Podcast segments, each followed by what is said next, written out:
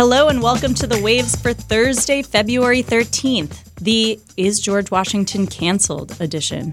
I'm Christina Cauterucci, a staff writer at Slate and host of the Slate podcast Outward. I'm Marcia Chatelain, a professor of history at Georgetown University. Hi, I'm Nichole Perkins, writer and co host of First Aid Kit. And I'm June Thomas, senior managing producer of Slate Podcasts. Happy early Valentine's Day, you guys. Happy Galentine's Happy Galentine's Day. Oh, yeah. totally a real thing. uh, we have a great episode planned for this week. Um, but before we get into it, I want to let our listeners know everyone listen up.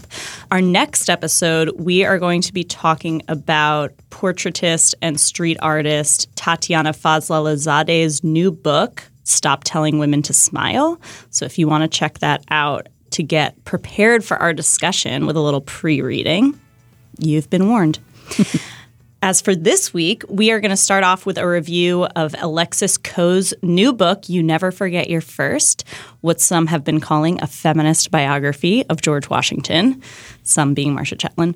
Uh, then we'll discuss Taylor Swift, Jessica Simpson, and the ways women in the spotlight are trying to correct and take control of their own stories.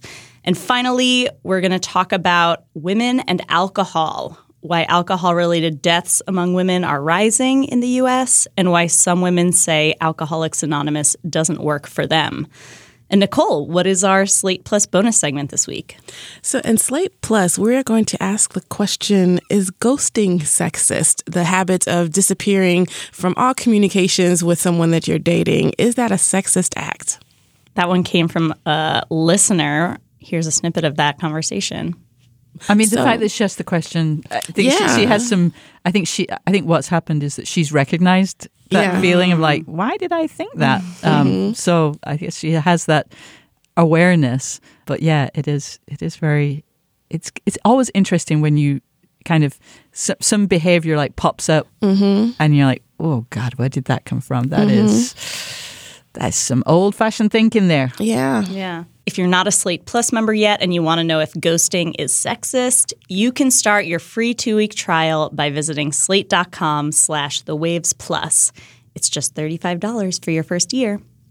All right, on to our first topic. You Never Forget Your First. It's a new biography of George Washington by the historian Alexis Coe. Uh, June is going to sit out this segment because she wasn't able to get her hands on the book. Marcia, you brought this one to us. Why don't you tell us about it? Yes, just in time for every patriot who loves to celebrate President's Day. you Never Forget Your First, a biography of George Washington by Alexis Coe, does two things really well that I think will get people interested in considering presidential biography as something that they want to read. She immediately kind of deconstructs the nature of presidential biographies, which is often in that category of Father's Day slash dad books that come out in June at a local bookstore where you'll see it with um, military history books, presidential biographies, and books about barbecuing. and she talks about what happens to the quality of the history we learn when it's not only almost exclusively written by men, but what the stakes are in writing about George Washington in a particular way. And I think it is a feminist look at George Washington because it not only rethinks some of the dynamics that have been written about his relationship with his mother and with his wife, but it also critiques the power in setting the narrative of who's a great man and why. And it's really funny because I think the tone is both rigorous, but also exposes just how ridiculous the kind of presidential hero worship is. And I mm-hmm. think that in the age of Trump, to read about the dangers of canonizing great men just for the sake of doing it or what the kind of investment is. It's an interesting warning sign because I'm sure there will be a generation of great man biographies of Trump, if you can imagine. and it's oh the God. same kind of politics that I think really exposed the sexism and the gender inequality in the writing of history. Yeah, what I like about this biography is it makes its own biases very clear. Uh, and by that I mean it it sort of does away with the idea of sort of an a, objective historical analysis of anything. It makes, you know, right from the introduction makes clear that every biography is an interpretation, like a new synthesis of source materials, every telling of facts is biased in its own way. Um, and I love that it was a a little bit of a critical review of previous biographies uh, as much as an assessment of the facts that that Alexis Coe was able to find as she was researching George Washington. And it's incredible how different my impression of George Washington was by the end of this book. Not that it it was like, you know, a takedown of George Washington or anything, but it was a lot more of a humanizing look, I think. I mean, I left the book kind of like concerned for his work life balance. Uh, you know, he was very, he wanted to be home with his family a lot more than he was able to be. I think we all know, you know, the popular history of him does acknowledge that he was a little bit of a reluctant leader at first. You know, he wanted to retire and then he was sort of drawn back in to be president. But I think you get a lot more of a sense of his personality in this biography than you do in a lot of other tellings in part because she wasn't afraid to highlight characteristics of his that might not fit this sort of like hypermasculine military leader uh, persona, which I think a lot of people are very invested in maintaining. And it just it, it like I went on a lot of um, you know little rabbit holes in my brain as I was reading this about what other things we might learn about other leaders and also like ourselves if we divested ourselves from um, you know this sort of national myth making around masculinity. If we didn't feel like we needed to like venerate everybody in american history as a war hero or something if we were able to you know just examine our leaders as they were not to cancel them but to like understand them and, and learn from them as actual people instead of as ideas that we create in order to like make our nation seem extra strong. Yeah, one of the things that I liked about this biography is that it actually made me interested in one reading a biography and two reading about George Washington because I am not a biography person at all. I find them usually very dry, even if they're supposed to be the tell all variety. I just don't, I'm not very interested in them uh, for the most part. And I realized as I was reading the introductory uh, materials here that it is because, uh, you know, specific to presidents and um, historical figures, that it is because most of them have been written by men who are mm-hmm. trying to prove that these leaders, again, almost always men, have always been leaders from the time that they were, you know, they took they, their first steps they were born to be the you know president of the country. And it's like no they were just kids you know? Like at, at some point you know these people were human. Um, and so i feel like alexis coe does a really good job of you know pardon the cliche of humanizing uh, george washington. And i also really appreciated that she just went ahead and gave me as someone who barely wants to know about, you know, presidents as someone who, you know, has just heard all these different like myths about him, just got right down to it. What's up with George Washington's teeth?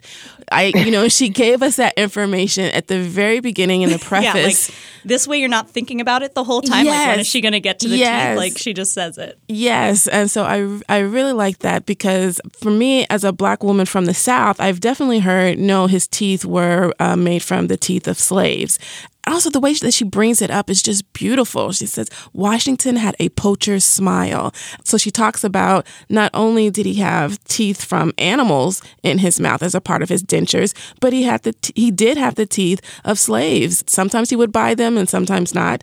But he, you know, if you can imagine various dentures set with different species, um, the teeth of different species, then you've got George Washington, and it's kind of like, wow, that's gruesome a little bit, disgusting. you know? Yeah. I, mean, but yeah, I really appreciate that she just like gave me that and like, I know this is what you want. Here it is. And now let's get to, you know, the nitty gritty. Well, I think the part of it that is also important and kind of weird to think about is how many of these presidential biographies gloss over slavery or make kind of light of slave owning and presidents. Yeah. And that is another thing that this book does not feel the need to either defend or to try to rationalize George Washington's, you know, deep dependence on slavery for his wealth, you know, some of the myths of some of these presidential biographies are of the benevolent slave owner who, mm-hmm. you know, supported slavery, but they were super nice about it. I think this book and another one called Never Caught, The Washingtons' Relentless Pursuit of Their Runaway Slave Ona Judge are probably the two presidential books that I've read in the past few years that I have appreciated the ways that they are trying to tell a really full story, not only about people, but their choices and remind us that they actually could have made different choices but didn't because the system of slavery and the system of wealth was so much tied into them. I never read presidential biographies. And then a few years ago, I taught this class called Race and Racism in the White House because I'm a huge troll.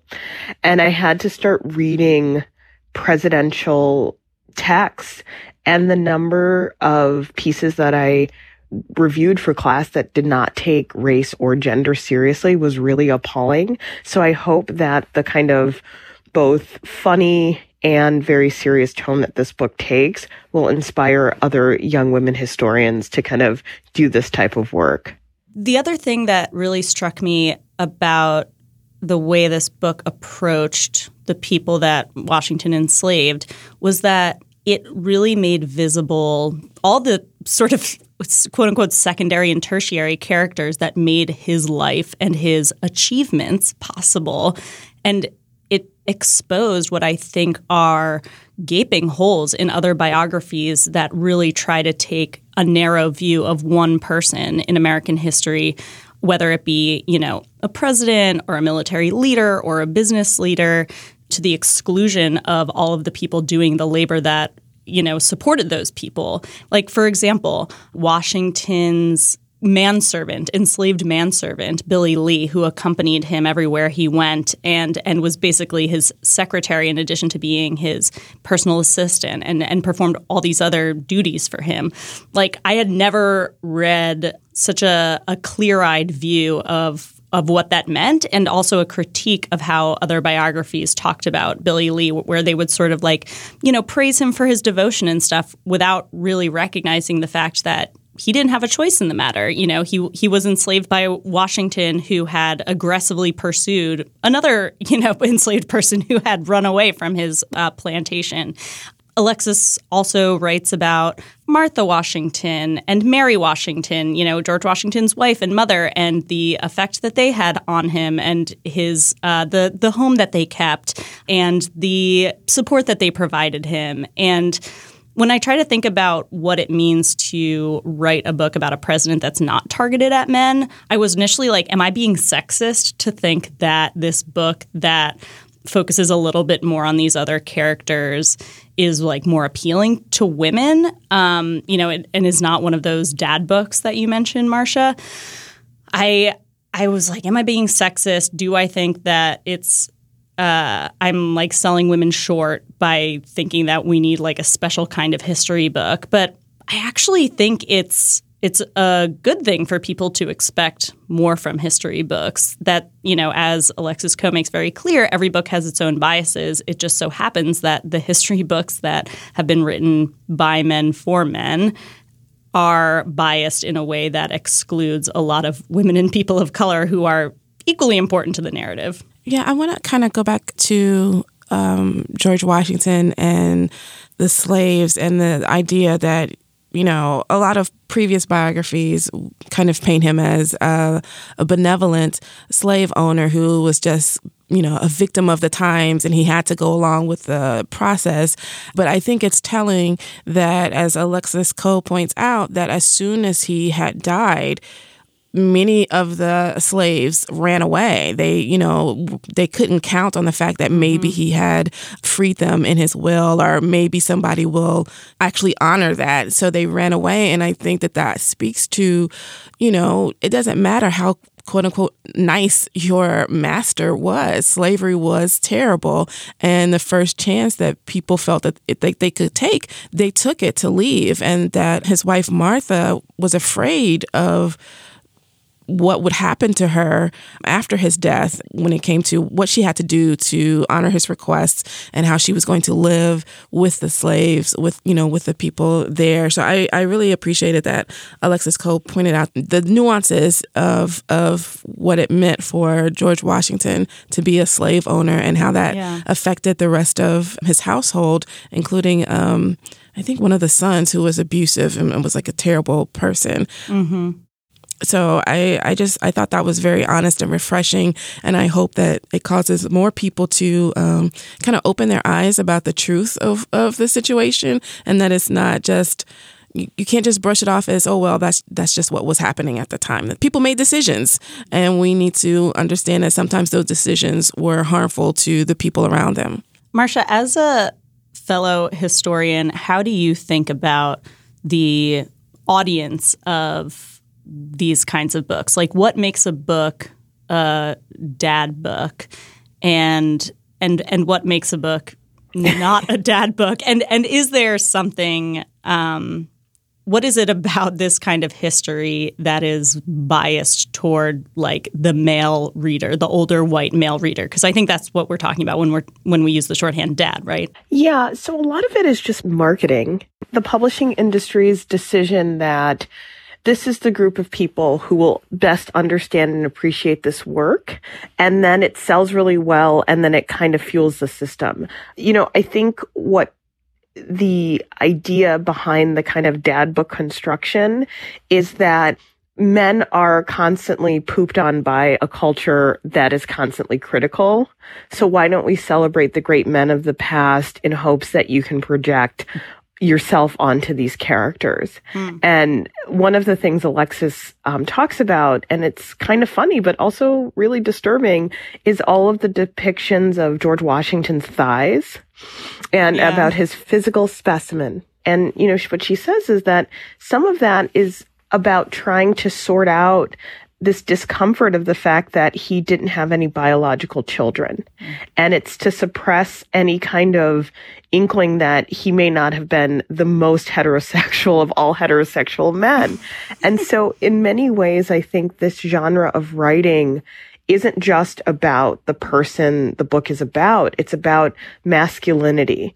And I think in these moments where there's a segment of the population that feels like masculinity is in crisis, the prescription is often to then fixate on great men in the past. And I think that that is where some of this comes from. But I also think that some of the gatekeeping of the historical profession creates situations where only men do presidential history. And so then they train yeah. a lot of men in presidential history and presidential biography.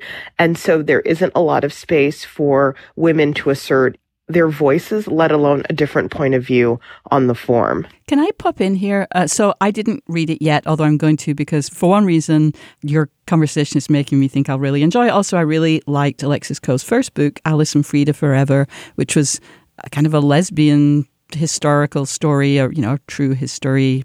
But I, I i have a question marcia like is this good history? All of the things that you've said you know just make me think this is a bit different. And i must concede that in my head like those big tomes of you know written by dudes these like 700 800 pages about a president who's been written about so many times like this is different. Is it good history I would say that this is exceptional history because there's actually a lot of archival research mm-hmm. that is synthesized in order to make really good points or even listicles. And I think that this is good history because unlike some of the other biographies, what they do is they just cite other biographies. So there's an entire industry of popular history in which people aren't doing a lot of primary document research to find the source. They're just citing all the other dudes who wrote the history before. Yeah. And part of her discussion of the process, I saw her give a talk about this book at Mount Vernon, which was fascinating to watch the audience. um, but, you know, she said, like, I would read these books about George Washington and people would make these claims and I would go to their notes and they were just citing each other. And, you know, she spent a lot of time at Mount Vernon actually, you know, reading the documents there. And I think, again, those big books the the dad presidential books give you the feeling of authority and i think it's just because the covers are designed that way and because there's a man's name on the cover mm-hmm. and there's a man's name on the cover and he might have an affiliation at a at what we say is a top university but it doesn't take long to see a lot of sloppy work in that field I love the shade in what we say is a top university. um, I'll also say that her devotion to the primary source material here is really clear. And she makes it clear that a lot of people can read even even folks who did go back to those primary documents can read the same you know letters from Washington to his mother let's say and and come up with completely different interpretations of it. And i think that's where she says some biases come in where you know previous biographers have talked about Mary Washington, George Washington's mother, as like shrewish and unloving, and she brings in all of this context where you know when you were a mother in that day and age and you were concerned about your children dying, you weren't preventing your son from joining the British Navy because you didn't want him to succeed or you were selfish or whatever. You were doing it because you thought he was probably going to die and he was really important to you.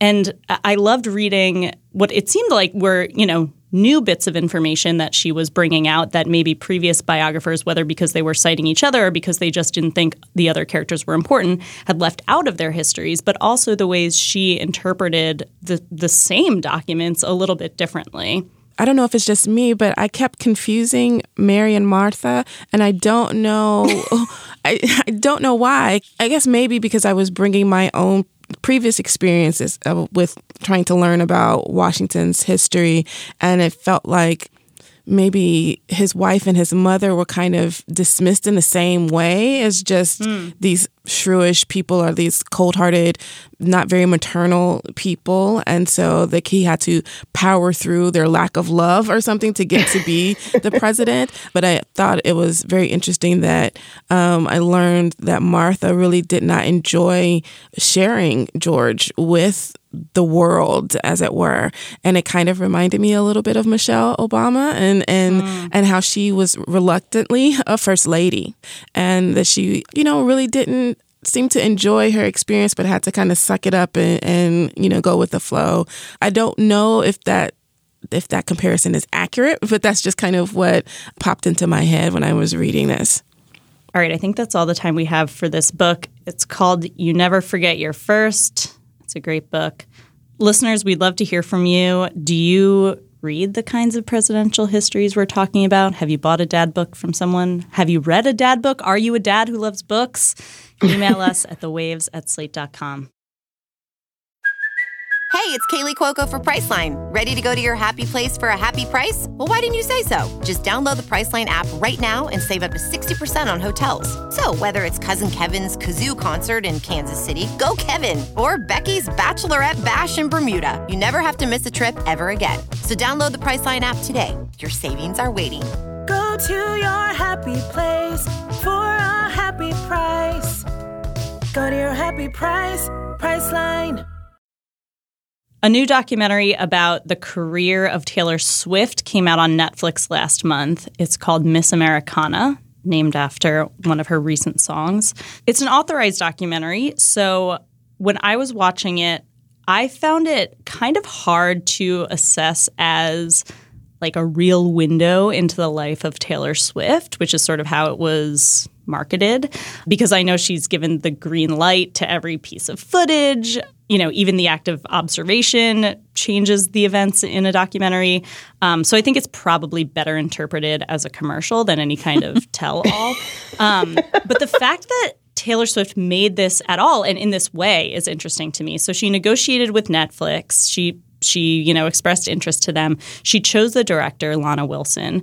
And the fact that this is a Netflix documentary instead of a series of self-released videos, which is very possible in the age of mm-hmm. social media, gives it a kind of air of authority and objectivity. And it's framed very much as an attempt to sh- reshape the public narrative around Taylor Swift. So around her her issues with Kanye West, a conflict that she really didn't ask to be a part of at age 20, but somehow ended up being portrayed as like a two sided feud.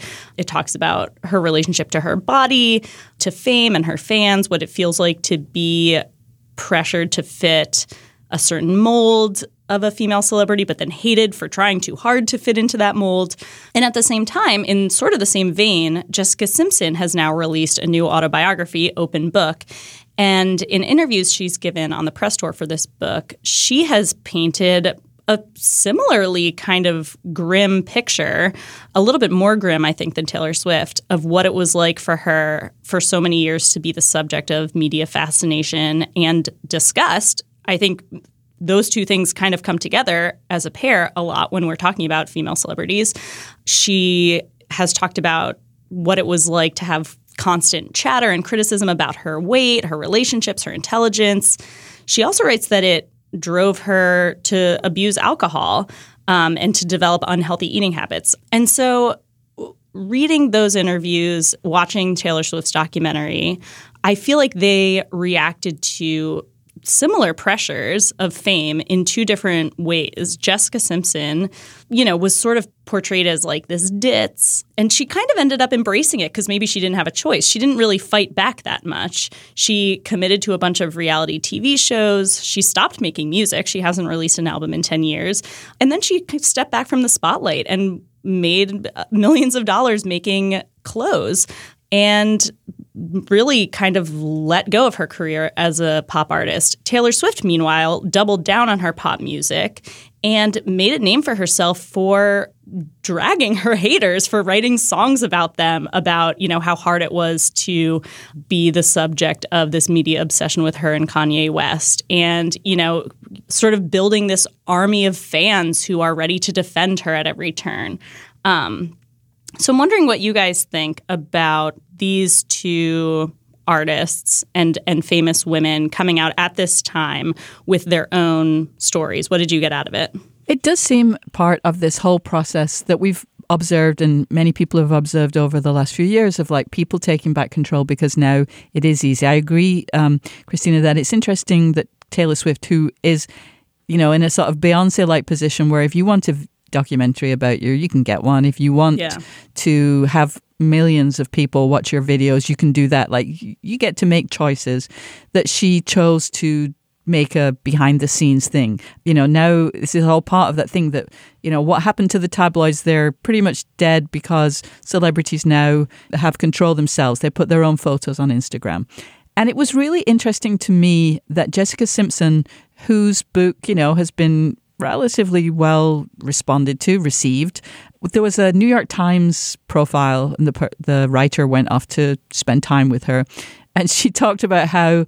Uh, you know, it was great that she got the interview. The PR persons who's promised they wouldn't be hanging around was hanging around the whole time and that after after the reporter asked her first question, basically Jessica Simpson just talked for two hours, two solid hours, just like gave her just like one long monologue, and that feels like it's a part of it to me. It yeah. is about taking back control. It's about being in charge. You know, people have written books. Uh, you mentioned, you know, tell-alls or behind the scenes. You know, this is my chance to tell you what really happened. That's been around forever, but just the level of control now just seems to to have gone up on all bases. I thought it was really interesting. Um, when Slate's Sam Adams wrote about Miss Americana at Sundance, he said, It's not a movie about getting behind Swift's public image, but about her decision to alter it.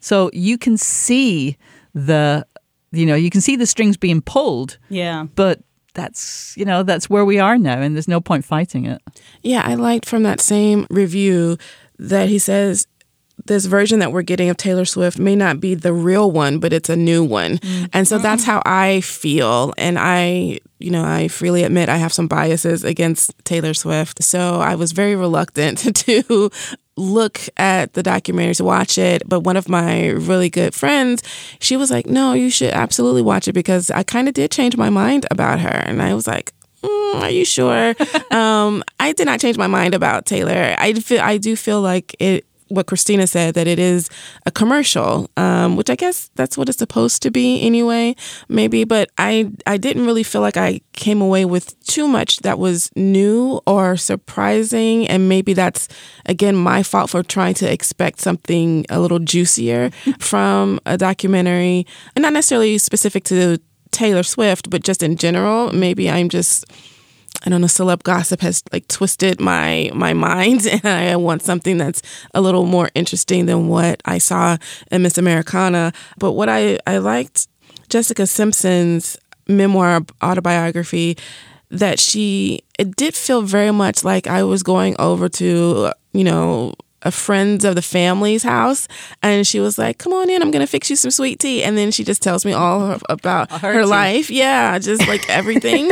Um, it was just very it seemed very personal and i you know very intimate. I felt like i was a part of the actual conversation with her and that may be again that texas charm you know this kind of beauty pageant kind of feel to it.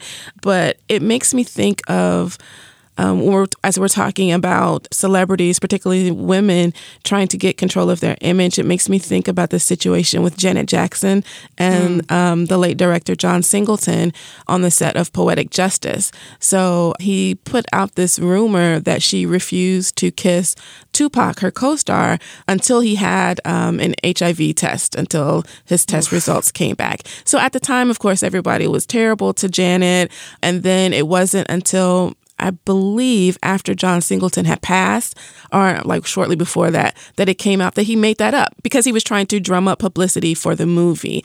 And mm-hmm. so we mm-hmm. have, you know, 20 years of people being assholes to Janet about this, and she couldn't correct it. You know, there was no way for her to correct it. These actions of men to change the narrative a certain way or to present a certain narrative have affected women. But now we have more celebrities who are like, I let it go for so long and now I need to correct it because I don't want this to be a part of my legacy, these lies to be a part of my legacy. So I'm really interested in seeing who else is going to come out to try to correct the lies and rumors that people have put out there in order to advance their various projects. Marcia, what do you think? So I don't know if I'm the audience for this type of celebrity stuff, although I'm not above celebrity you know, gossip magazines or tabloids um, or what have you. But I think that Taylor Swift is 30 and Jessica Simpson is close to 40. And I think for these two women who very much grew up in the spotlight, who were groomed at a young age for performance, they're letting us into their existential crises. Mm. I think Jessica Simpson probably feels like she has a little less to lose because her brand has migrated from pop music to her clothing line. She has kids and a family. And so her reappearance as a reflective character, I think doesn't kind of disturb what she's had going on financially for mm-hmm. a while. I think for Taylor Swift, it's not in her best interest to expose too much. I think Christina's right that this is her infomercial that is designed as she approaches her 30s to remain relevant and to appeal to another segment of the population because both of them a lot of the interest in them came from little girls mm. and i think that when you are in a position where you're marketed because of your youth and because of your popularity with youth then growing up and finding a new identity must be really, really hard. And so I don't find them that compelling. And I think it's interesting to think about what kind of developmental stages people go through when they're so young and they're not only performing, but in many cases, they're earning the household income mm-hmm. or they're contributing to it or they're keeping their parents on their payroll. All of those dynamics, I think, are far more interesting maybe than the types of things that they reveal, especially for Taylor Swift. I think that her movie doesn't reveal very much about her. Yeah. Yeah.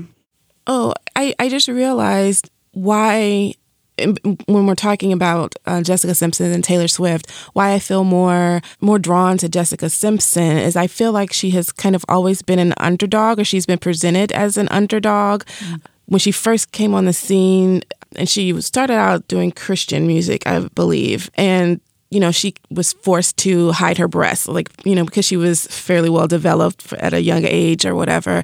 So people felt that she was too sexy to be singing Christian music. And she felt, you know, she talked about that, I remember very early on. And it always seemed like her relationship with her father as the breadwinner was, you know, always kind of weird and strange. Um, and when the reality show, when she's like, "Is this chicken or tuna?" Mm-hmm. You know that famous thing. Chicken or uh, yeah, chicken or fish. Um, that thing. I always felt like, oh, poor baby. You know, like there's something more here. Um, whereas Taylor kind of came out the gate like, I told my parents I wanted to go to Nashville and become a star, and that's what they did. Like she always kind of presented this very assertive, confident persona. And so maybe I didn't have that same sort of like, oh, I need to make sure that she succeeds because she's going to make sure she succeeds. Yeah. I don't need to do anything to help her. So that that just kind of helped me look at my own bias. Hmm. I mean, I, it's funny because I my experience of Taylor Swift is really listening to her albums or watching things to talk about them on podcasts. Like I've never just experienced it naturally, organically. And that, of course, is yet another weird, you know, perception thing that I've always been, you know, watching someone else's version of a thing that she's put out to win win over listeners to to sell stuff.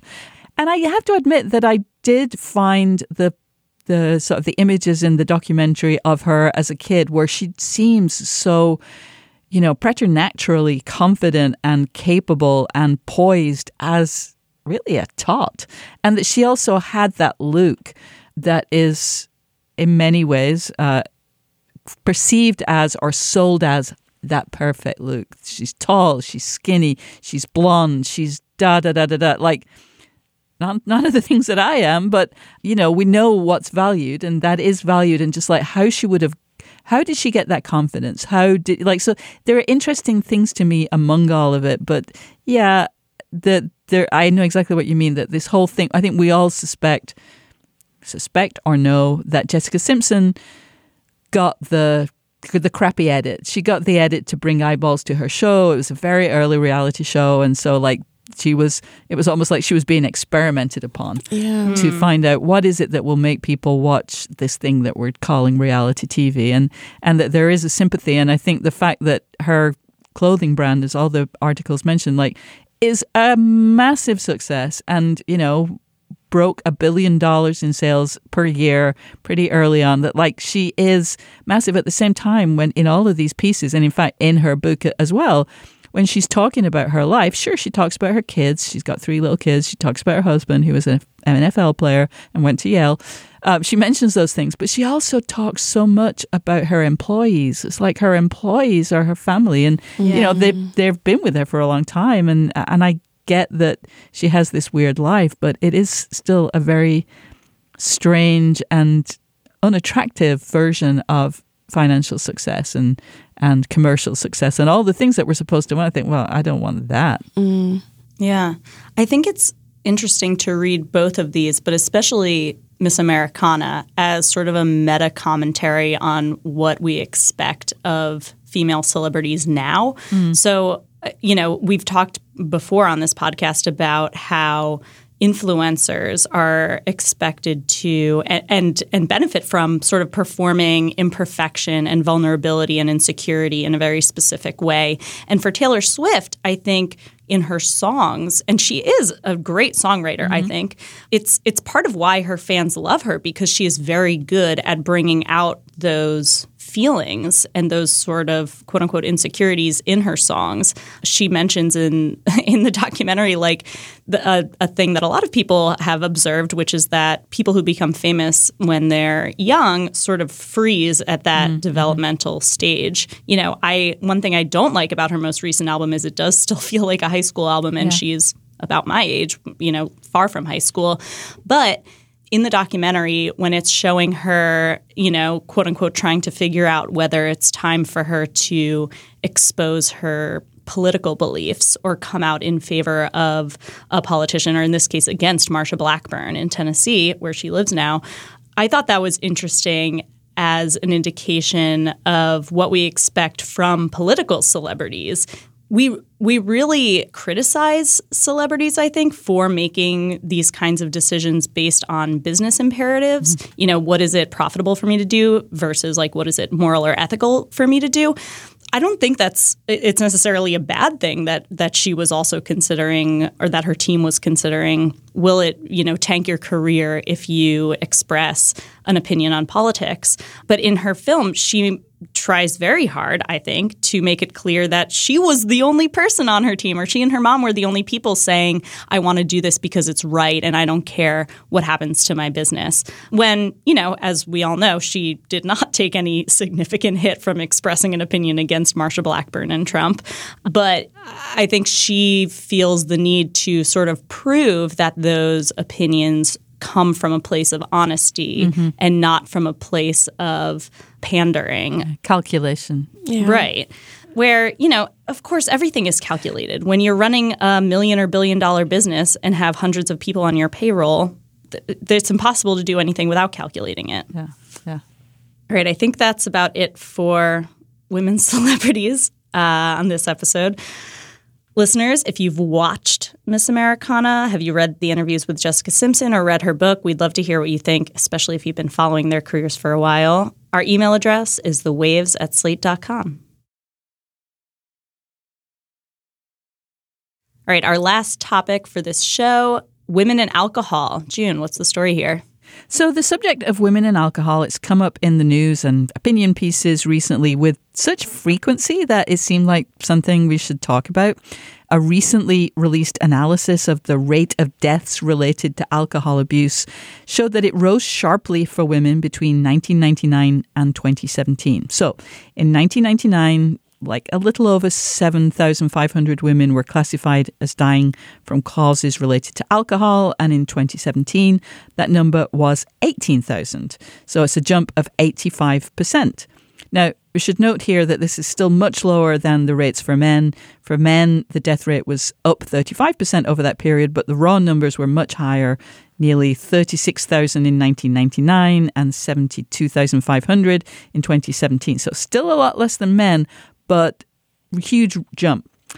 And around the same time that this information was released, there have also been a number of op eds and books suggesting that the post rehab treatment for alcoholism that has become the standard treatment and is seen quite often as the only treatment, uh, Alcoholics Anonymous, can be problematic for women. So Holly Whitaker pointed out that AA was founded back in 1939 by some very privileged white men and that the essential steps things like admitting powerlessness, setting aside ego, submitting to a higher power, making amends, aren't necessarily the underlying causes of women's excessive drinking. She wrote, Powerlessness isn't what many women who struggle with alcohol need, it's what made them sick in the first place. So it seemed like there was both statistical information suggesting that women are not only drinking more but having more problems with alcohol, but that also that some of the received notions like when you have a problem with alcohol, when you recognize a problem, this is what you do to address it may actually not really be right for for everyone and certainly maybe less right for women. I thought these articles were really interesting to think about whether the whole addiction model needs an update mm. because I think that this idea of why people abuse alcohol, we have a more sophisticated understanding of maybe the social pressures that can fall along gender lines, but I don't think there has been very much innovation in the treatment of alcoholism. Mm-hmm. And I think it's because AA has been successful and is considered the gold standard of how to provide accessible treatment to a large population at, you know, no cost and to create a community around addiction. But I think that some of the arguments against Alcoholics Anonymous are, are really compelling mm. about the framework to do the kind of self inventory mm. that I think when we think about gender can be more destructive to women than empowering. Mm-hmm. Yeah, this was so interesting for me to read about because it, it kind of gave me like this duh moment. Like, of course, we need to figure out a better way to treat women because so much medical research, for the most part, has always been done on men, you know, yeah. on male patients. Um, and so, whatever um, research has gone into how to help people with alcoholism, most often it's going to be, you know, dedicated towards men. And this idea that powerlessness is the cause of the sickness, I think that's that just kind of blew me away. Um, and I'm thinking uh, also about, you know, our previous discussions about those mom shirts and things, yep, yep. you know, like it's, you know, mommy needs her wine time mm-hmm. and things like that. And the ways that we have, you know, possibly given a lighter, um, look or, or whatever. Like we don't necessarily hold um, women's issues with alcohol in the same way. You know, we, we kind of make light of it, I guess, is what I'm trying to say. And I, I know that I have a, a history of alcoholism in my family. So for me, I I've never like talked to anybody about that because I always made sure that I did not get into the habit of drinking alone. Like when I'm at, you know, at home, um, I tend to just be a social drinker, you know, only when I'm around friends or something like that. So I feel like that's me trying to combat mm-hmm. my history. And so to see in the research that we read, to see the way women have kind of had to take it into their own hands to figure out the ways that they have to combat dependency on alcohol. Even in our Jessica Simpson mm-hmm. um, materials, we saw that she kind of had to figure out her own way to cope yeah, uh, with with not to go yeah, with and with how to cope with her dependency. So this was really fascinating for me, and I am I'm interested to see like what kind of what kind of help will come for women because it seems you know in the way that a lot of um, you know, we have these kind of women centered things now. I'm thinking of something like The Wing as we mm-hmm. talk about Alexis Coe and stuff like that, and and how you know sometimes when we focus on women, sometimes it's not the best either. Mm-hmm. So I'm just interested in seeing where the recovery options, what kind of recovery options we can provide that are specific for women without alienating women and like covering it in pink or something, mm-hmm. you know? yeah. yeah. I read actually in Vice about a women only addiction recovery group in London called Feminism for Change.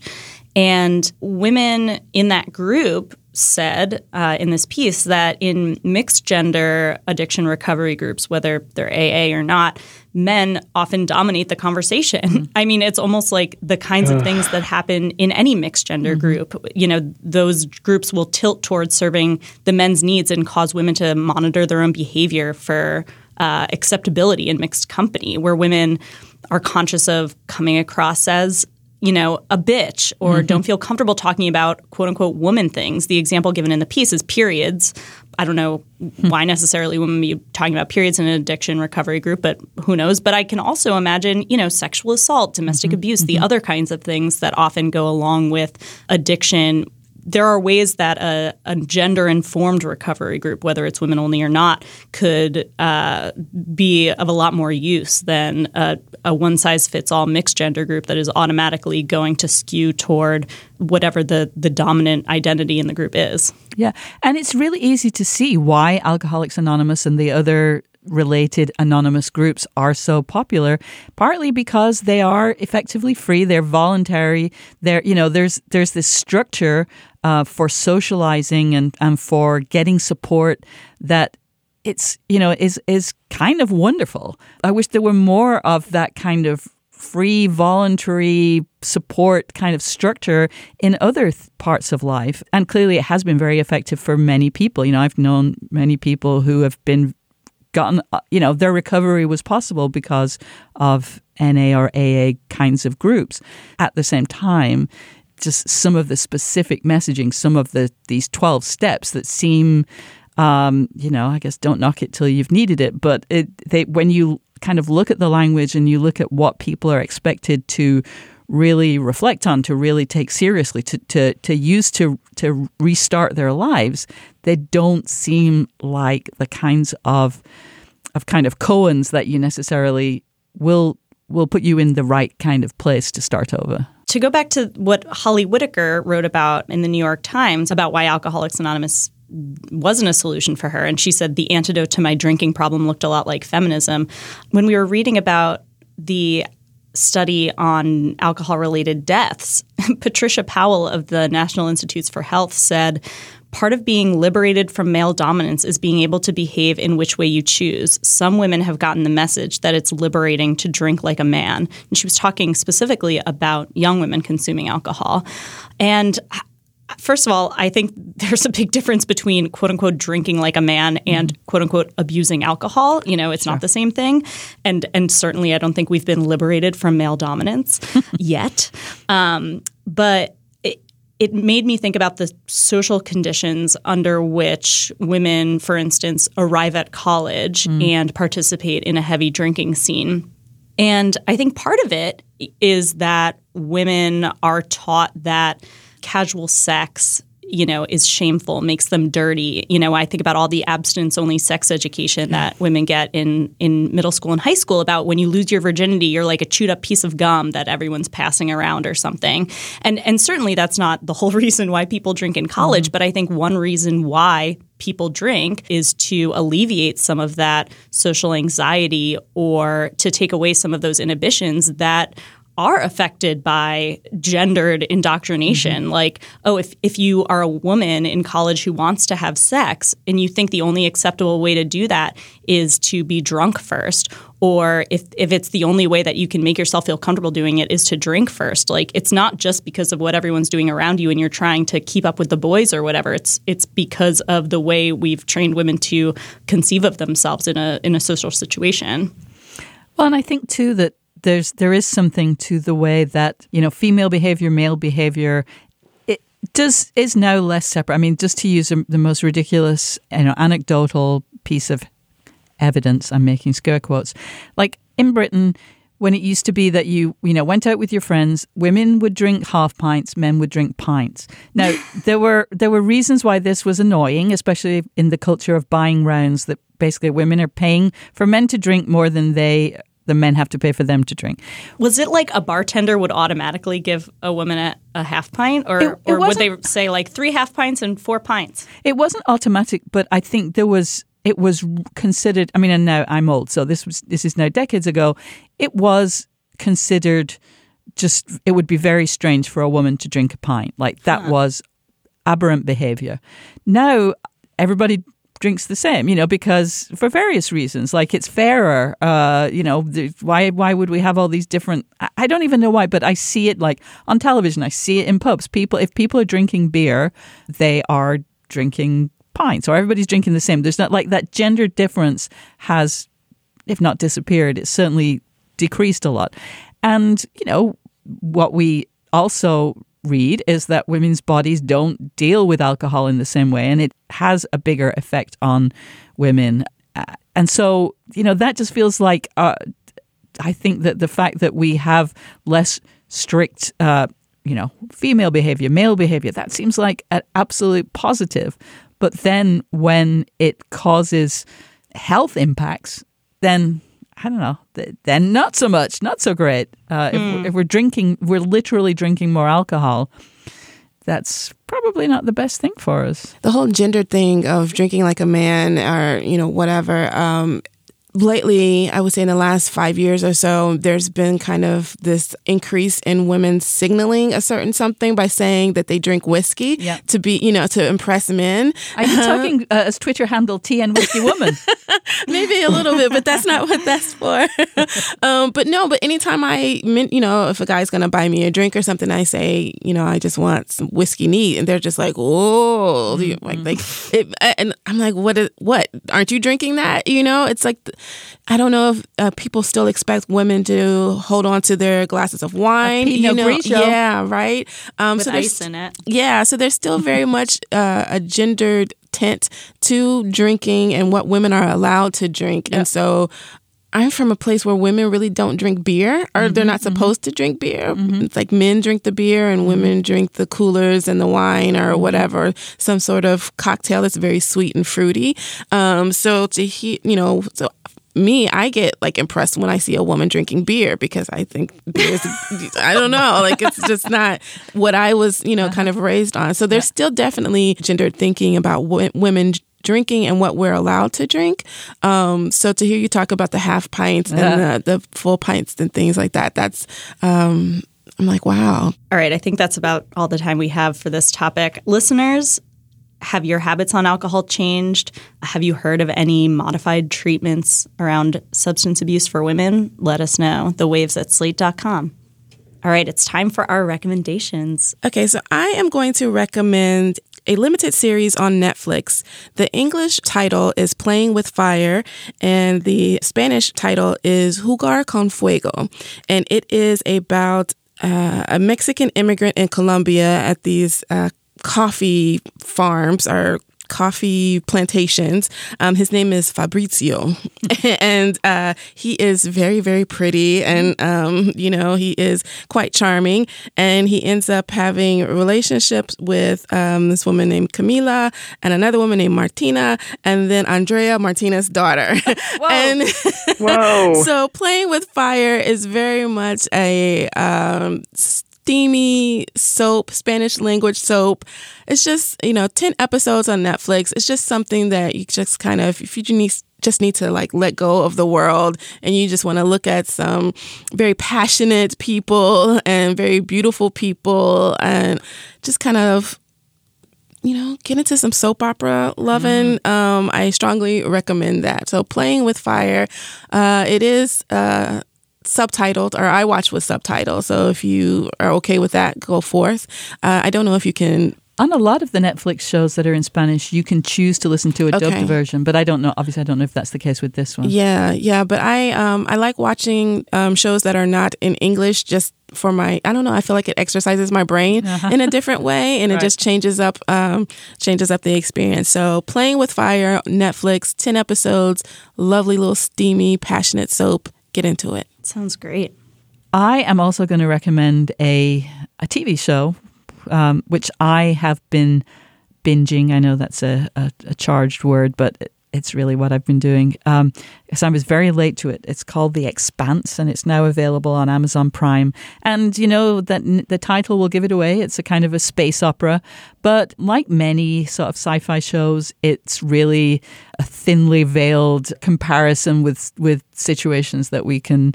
Um, we can kind of pin to something that's happening in our real world.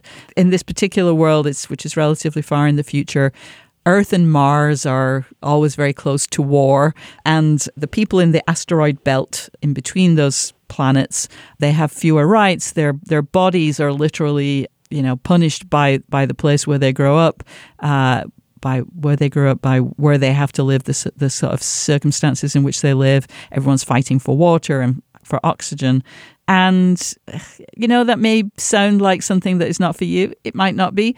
And there aren't that many uh, really prominent female roles, but the two that are very prominent are really interesting. One is Naomi Nagata, a sort of an engineer who can make any craft work. Uh, she's played by this English woman, Dominique Tipper. From from what I hear from the accent that she uses in the show, a working class black Brit who's awesome. And uh, also, Shohreh Aghdashloo, uh, who has been on many shows, but she plays a UN official. She's often dismissed as an old woman or the old woman. uh, but she is incredibly canny, incredibly smart, maybe not trustworthy. It's really good. I have found myself turning it on uh, at all kinds of, you know, when I just kind of in a similar situation to the one you described, Nichole. It's it's a nice show that has a lot going on and can be used as as a like a way to think about the real world, but can also just be a kind of escape with pretty people doing interesting things. Yeah, kind of like uh, this podcast. I'm going to recommend something a little different this week. So, I've been taking a free online class on a website called Coursera. Mm. I was inspired by a friend of mine who's studying to be a nurse midwife, and she was taking an anatomy class. And I had just, you know, had somebody in my family who had a health thing, and I had been doing a lot of research on it, and I kind of realized how much I didn't know about you know, having a body, which yeah. I have all the time. And so I was like, huh, maybe I'll enroll in, you know, a community college course. But my friend who's a scientist was like, if you're not trying to get a degree, there's absolutely no need to pay, you know, thousands of dollars for a class. You can go on this website and take a free kind of like a college class. So I'm taking an intro to human physiology class on Coursera by these two Duke professors.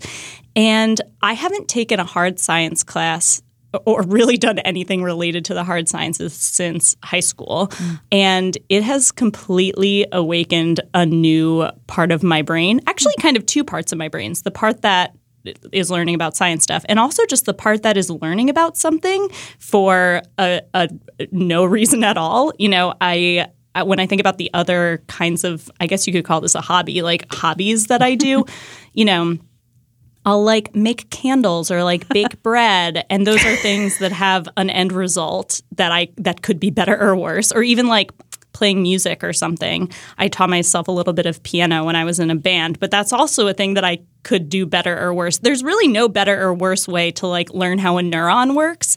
and there's like quizzes at the end of every section, but I kind of don't care how I do on them and I'm really just trying to like gain new information, not for work. Again, like a lot of the books uh-huh. I read like have something to do with my job and my beat here and and this is just like knowledge for the sake of me wanting to learn a thing. And it has been like kind of difficult. I'm having to look up a lot of words that I don't know because again, like in college the only science class class I took was like philosophy of quantum physics, Oof. which was more of the philosophy than the physics part because I was like, oh, I'm not going into the sciences. I have, and I have no reason to learn about them. So it's been a lot of fun and uh, increasing my sense of wonder about the world. And I highly recommend it. It's it's completely free. I don't know how they do that. Um, I guess you can pay to get a, a certificate or something. So maybe that's how they make their money. But yeah, it's a lot of fun. Awesome. That sounds great.